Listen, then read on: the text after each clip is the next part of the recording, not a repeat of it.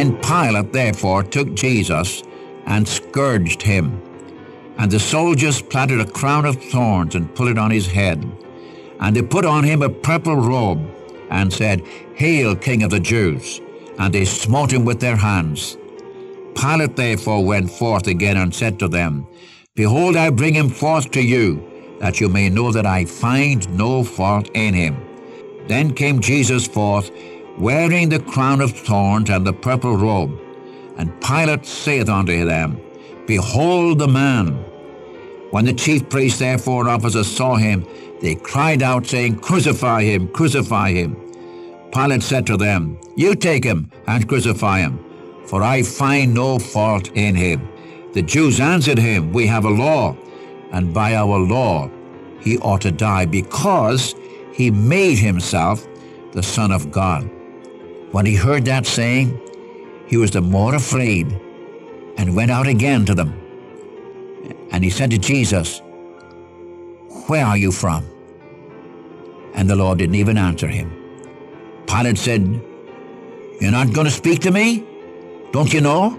I have the power to crucify you. I have the power to release you. Jesus said, You couldn't have no power at all against me, except it were given you from above. Therefore, he that delivered me to thee hath the greater sin. Our name, the unchanging Word, reflects the fact that the eternal Word of God has never changed and never will. Jesus Christ is the same yesterday, today, and forever. Life begins at Calvary, there my Savior died. He took my place and by His grace came with me to abide. All I need for living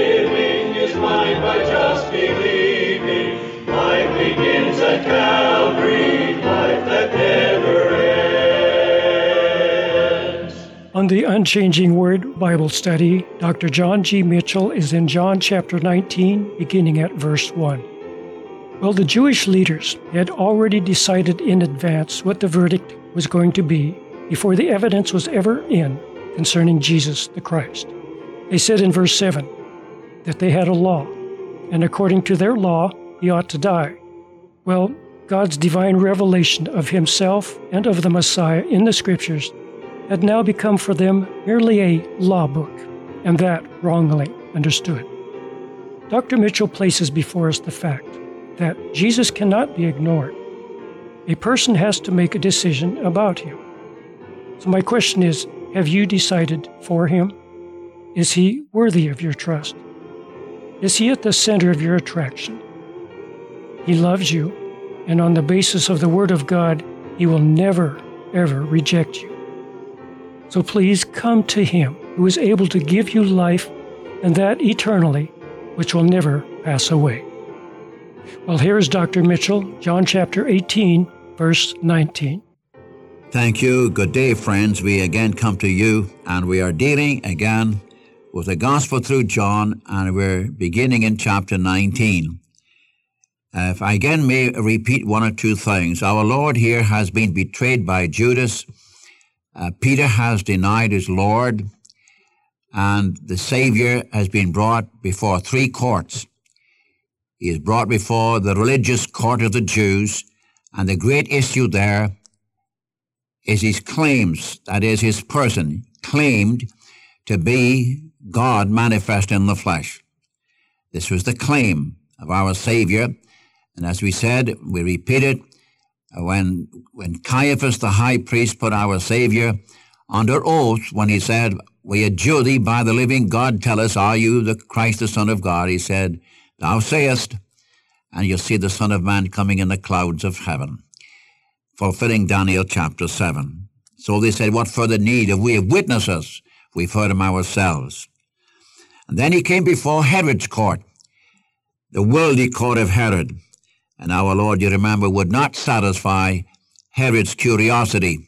Herod wanted to see the Lord perform some miracle, do something spectacular.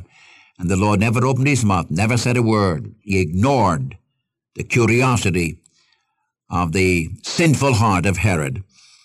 Then he came before Pilate. In our last lesson, we were dealing with him before Pilate. You remember with Pilate, the issue, the issue was a political one as well as the one concerning his character. As I said a while ago, the Jews crucified our Savior because he claimed to be God. But Pilate, the Gentile governor, uh, the question before him was, Are you really a king? That's political. What evil have you done? That's his character. Now we're down to chapter 19, starting in at the first verse. And as we go through, you'll notice it.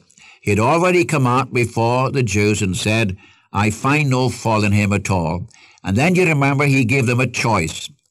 And I don't mind repeating this because I think Pilate, Pilate was really uh, in a quandary to know what to do. He didn't want to kill the Savior. He found no fault in Jesus. He had no love for the Jew either. But they were clamoring for the death of our Savior. And again, may I remind you uh, that the, the sentence was passed that Jesus should die before he ever had a trial. Before he ever had a trial. And when they brought Jesus to Pilate, it was not with the thought that Pilate would try him and see if he's good or bad. The, the, the verdict was already passed. He must die, and he must die by crucifixion. As Pilate said, You've got a law. You can take him out.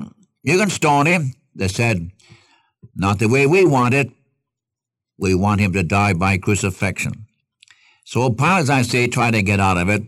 And we're down to the last two verses of chapter 18 where Pilate says, You've got a custom that every Passover time we generally release someone who's in jail. And he gave them a choice between Jesus, who was on trial, in whom he found no fault, and Barabbas, the worst man he could find in his prison. A man who was a murderer, was a thief, was a robber, and I'm sure that Pilate really believed that they would have chosen Jesus instead of Barabbas. I'm sure that Pilate must have heard about Jesus and about him going about doing good, healing all who were oppressed of the devil. I'm sure he had heard about the miracles of our Savior. In fact, when they went and took um, policemen to take our Savior, and I quote from John chapter 7, they came back and said uh, to the religious leaders of the day, Never man spake like this man. I'm sure Pilate knew all about that. He knew what was going on.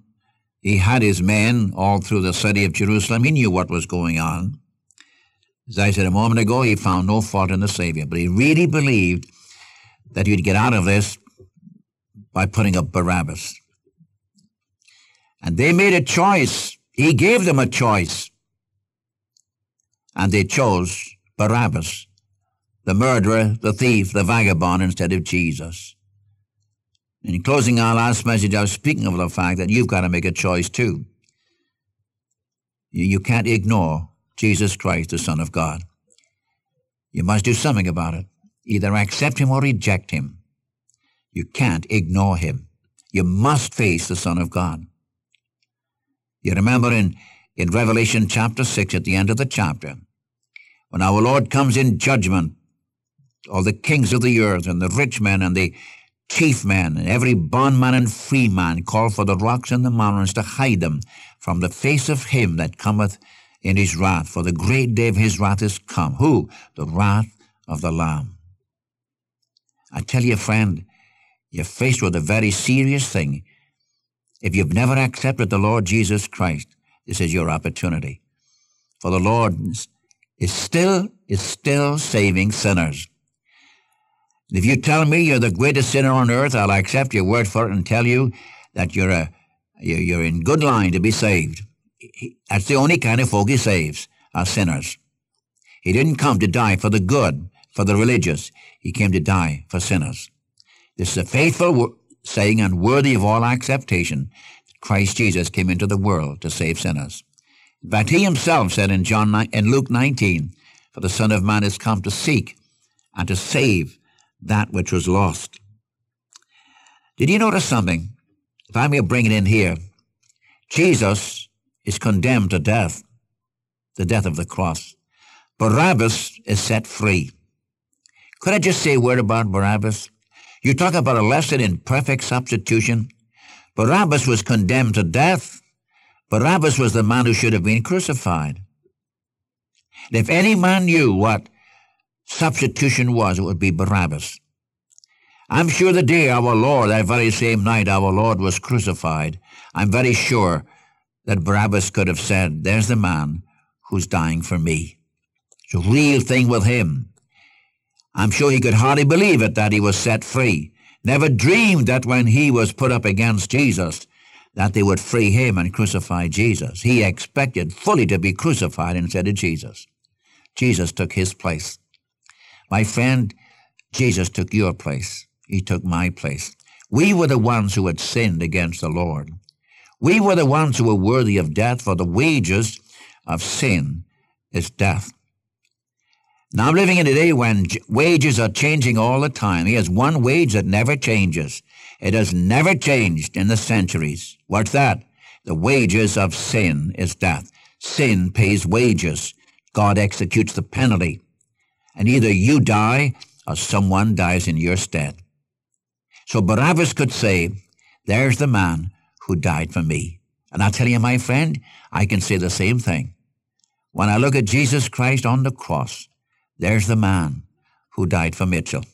I was the one worthy of crucifixion. Why, you see, Mr. Mitchell, you weren't a very bad fellow. I'm telling you, my friend, in the sight of God, I was worthy of crucifixion. I was dead in trespasses and sins. Jesus took my place. I can say with the Apostle Paul, who loved me and gave himself for me. He died for you. As Peter could write in 1 Peter 3, Jesus, the just one, died for the unjust. What for? That he might bring us to God. Or 2 Corinthians 5.21, He hath made Jesus Christ to be sin for us, he who knew no sin.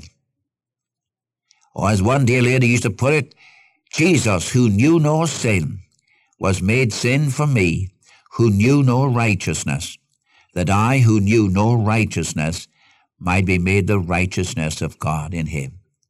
Or as someone has aptly paraphrased that verse, he became what I was, sin, that I might become what he is, righteous.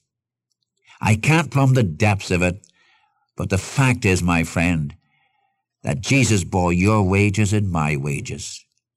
And I'm sure again that Barabbas, as he walked through the crowded streets of Jerusalem in the feast day of Passover, and looked up at the cross, he could say to everyone he passed by, There's the man who took my place. There's the man who died for me. Perfect substitution but it also is a revelation of the terribleness of the human heart, where these religious leaders, religious leaders whose hearts were murderous, yet had such a show of piety and religious religiousness. They said, give us Barabbas. We prefer, we prefer a Barabbas, a murderer, to Jesus Christ. You say, well, Mr. Mitchell, I, I wouldn't do that. No? Then let me ask you the question. Do you prefer to have your sin or do you prefer to have Jesus Christ the Savior? You have to make that choice. Either Jesus Christ is your Savior from sin or you are satisfied to be dead in trespasses and sins, away from God, far off, without hope, without Christ, without God. What a prospect, eh? No hope, no hope. I again say, I just pray that the Lord put into your heart to accept the Savior, pass from death to life. Again, may I remind you, He took your place, died your death, and then turn around and give you His place. You can stand before God in all the righteousness and beauty of Christ. This is good news from God to men. And I would plead with your heart, friend, if you've never accepted the Savior, to accept Him today and pass from death to life. Now let us go to chapter 19. Chapter 19, and I'm sure you folk wouldn't mind me uh, spending the time on those last two verses about Barabbas and this wonderful doctrine of substitution. Now in chapter 19, and I'm going to read right on down through verse 12, just to get the picture of this. Then Pilate therefore took Jesus and scourged him and the soldiers planted a crown of thorns and put it on his head. And they put on him a purple robe and said, Hail, King of the Jews! and they smote him with their hands. Pilate therefore went forth again and said to them, Behold, I bring him forth to you, that you may know that I find no fault in him. Then the Jews, then came Jesus forth, wearing the crown of thorns and the purple robe. And Pilate saith unto them, Behold the man. When the chief priests therefore and officers saw him, they cried out, saying, Crucify him, crucify him. Pilate said to them, You take him and crucify him, for I find no fault in him. That's the third time Pilate said this. The Jews answered him, We have a law, and by our law he ought to die, because he made himself the Son of God. Let me just let me just stop here for a moment, because this is where you have Pilate now is really over the barrel. First of all, let me ask the question, why in the world did Pilate scourge Jesus? Verse 1. He has just said in chapter 18, verse 38, I find no fault in him at all. Then why in the world did he scourge him? When he thought he'd get rid of them by, by offering them Barabbas or Jesus, as I said a while ago, he thought they would have accepted Jesus. Now he took the Savior and scourged him. Why scourge him if he found no fault in him? Please, don't have any excuse for Pilate.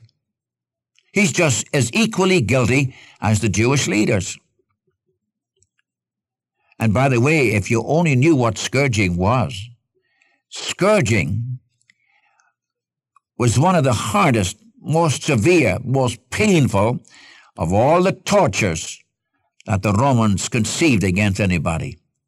And when a person was scourged, he came within an inch of losing his life. Do you remember Paul could say, Three times received I forty stripes save one. Forty is a death sentence. Here they take the Son of God, they take his robes off, and he's, he's hung up at the scourging post. His feet are about six inches off the ground, tied. His hands are stretched out, tied.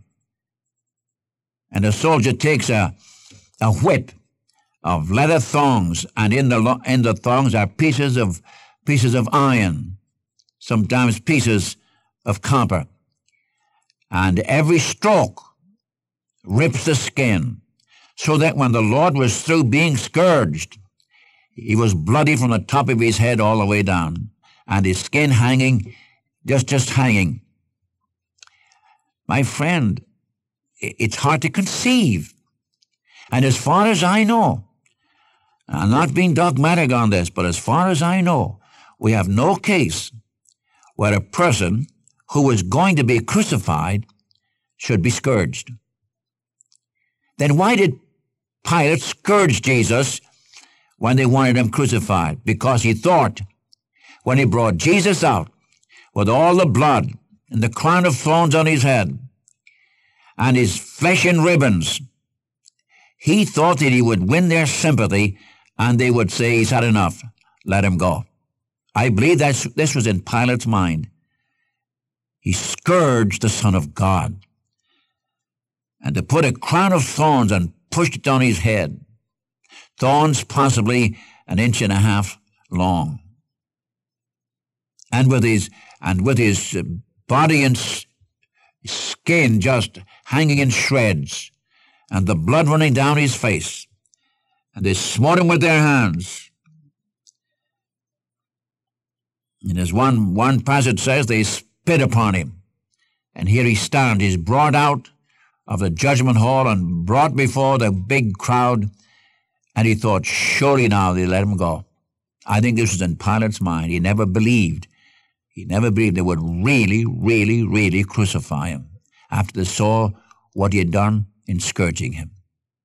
As I said a moment ago, as far as we know, we have no record of anyone who is being crucified was also scourged. They said, Hail, King of the Jews, is what the Pilate soldiers said put upon him a purple robe in mockery to him. And Pilate brought him out. See, see what he is. I bring him forth to you, and I want you to know I find no fault in him. And there he stood with the crown of thorns and the purple robe. And Pilate says, Behold the man. The chief priest said, Crucify him. Pilate said, You take him and do that. You take him and crucify him. I don't want to go any further. I've, I've scourged him. I don't want to go any further than that. Nobody's scourged, just crucified. You take him and crucify him. I find no fault in him at all. They said, We have a law, and by our law he ought to die because he made himself the Son of God. Oh, the awfulness of the sinful heart. And yet look at the claim. May I just remind you, verse 5, Pilate says, Behold the man. In verse 7, he made himself the Son of God. In verse 14, Pilate said, Behold your king. And by the way, may I say, our Savior, our Savior qualified for all three.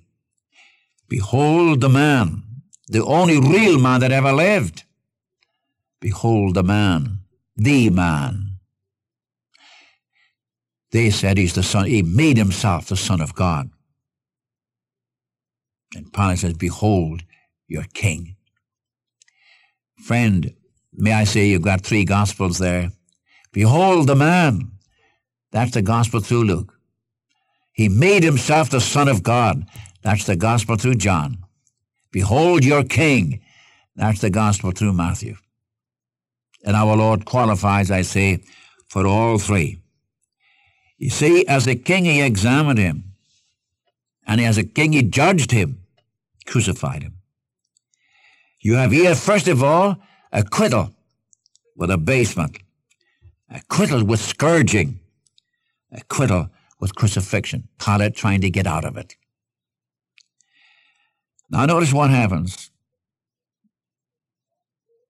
He made himself the Son of God. And this, I, I believe this, this really terrified Pilate. When he heard that saying, he was the more afraid and went out again to them. And he said to Jesus, Where are you from? And the Lord didn't even answer him. Pilate said, You're not going to speak to me? Don't you know? I have the power to crucify you. I have the power to release you. Jesus said, You couldn't have no power at all against me, except it were given you from above. Therefore, he that delivered me to thee hath the greater sin. From henceforth, Pilate sought to release him. But the Jews cried out, saying, If you let this man go, you are not Caesar's friend. Whosoever maketh himself a king speaketh against Caesar. Now they've really got him over the barrel. May I just close today? I've been talking about you've got to make the you've got to make a decision between Christ and Barabbas, or between the Lord Jesus Christ and your sin. Will you face up to the fact concerning the person of our Savior? Behold the man. He claimed to be the Son of God. Behold your King. Jesus Christ is the only sinless one. Jesus Christ is the only one who can make the claim that he made himself the Son of God, that he was the Son of God, and he claimed to be the Son of God, as well as the King of Israel. My friend, you've got to do something about this Jesus of Nazareth. You've just got to do something about it. And I tell you, time is running out. Some of you folks have heard the gospel all your lifetime, and you've never really bowed before him. You may be like these Jews. You've been very, very religious with a heart full of sin a heart full of rebellion, a heart full of unbelief. But you've kept up an outward sign of being religious and good. You know, right down your own heart, you need a Savior. I tell you, my friend, as Paul could say, now is the accepted time, now is the day of salvation. This is the time for you to accept the Savior. You make your choice. Either Jesus Christ is worthy of your worship and your trust, or you ought to be killed. I just pray, God, that you will put your trust in the Lord Jesus Christ and pass from death to life today. And the Lord bless you for his name's sake. Don't be almost, put him foremost, for he loves you, my friend. He died and rose that we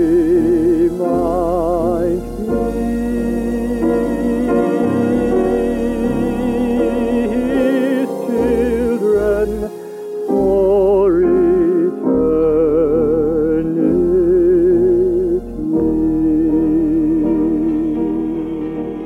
Thank you for listening to the Unchanging Word Bible study today. And so until next time, this is the Unchanging Word Bible broadcast.